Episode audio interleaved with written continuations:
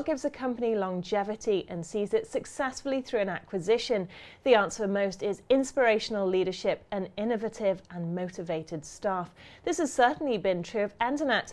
With me to discuss is Paulus Burskins, Daniel Morris, and Marika Menchar from the company. Well, Paulus, I want to start with you. And you joined the company in 2010 pre acquisition.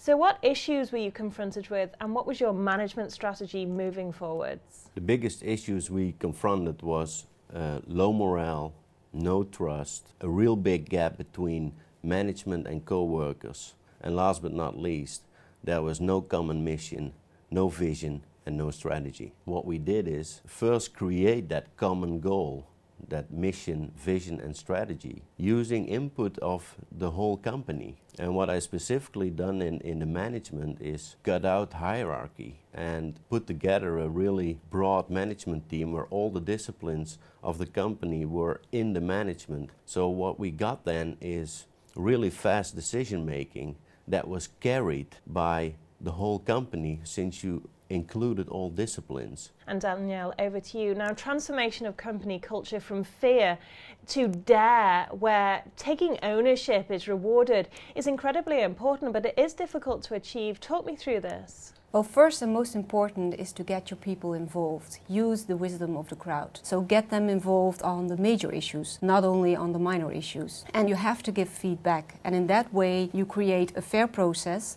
but you also treat your people with respect. The second is you have to create an environment where there is space and at the same time safety. So you really have to encourage that your co-workers make their own decisions. But people can only uh, take responsibility when they feel safe. So never ever punish your co-workers if they're um, trying to improve your company. So that's very important. And the third is that you also have to recognize what's good in the company. Every company has a past. So as a leader, you have to know that past, know the traumas, but also know the glories.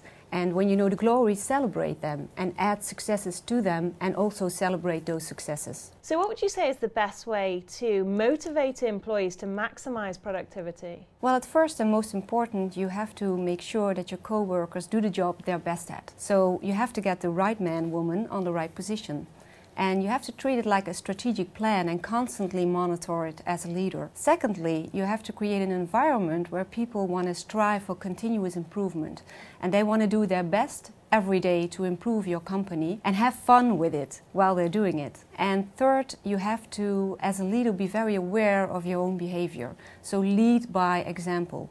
Uh, be honest, ask for help. Don't think that you know all the answers as a leader because you don't um, be authentic and also be vulnerable because people want to really connect with you. And if you make that connection with people, then you can really empower people. I think as a leader, it's very important to ask yourself a question every day again, and that is what is it in my behavior that makes the company act as it does? And Marika, can you talk me through the strategy behind the success and transformation of Endinet? Well, we always say changing the business is like running the business. It's very important to combine change in the company's challenges and the company's ambition and not to see the people development and leadership development separate from running the business. Second, it's very important to use the wisdom of the crowd. We combine the top down and bottom up approach in an iterative process to get the information from the people on strategic planning, on business planning, on operational planning, all within the given boundaries. Um, and third, make sure that you're transparent, that people understand and recognize their individual input on the common goal. Endinet is a grid company and this is rather niche. So what sort of management challenges does this represent that's from different companies? Well, the main challenge for a grid company is the energy transition. The last 100 years, the energy was flowing from the production facilities to the customers. And now with all the new developments,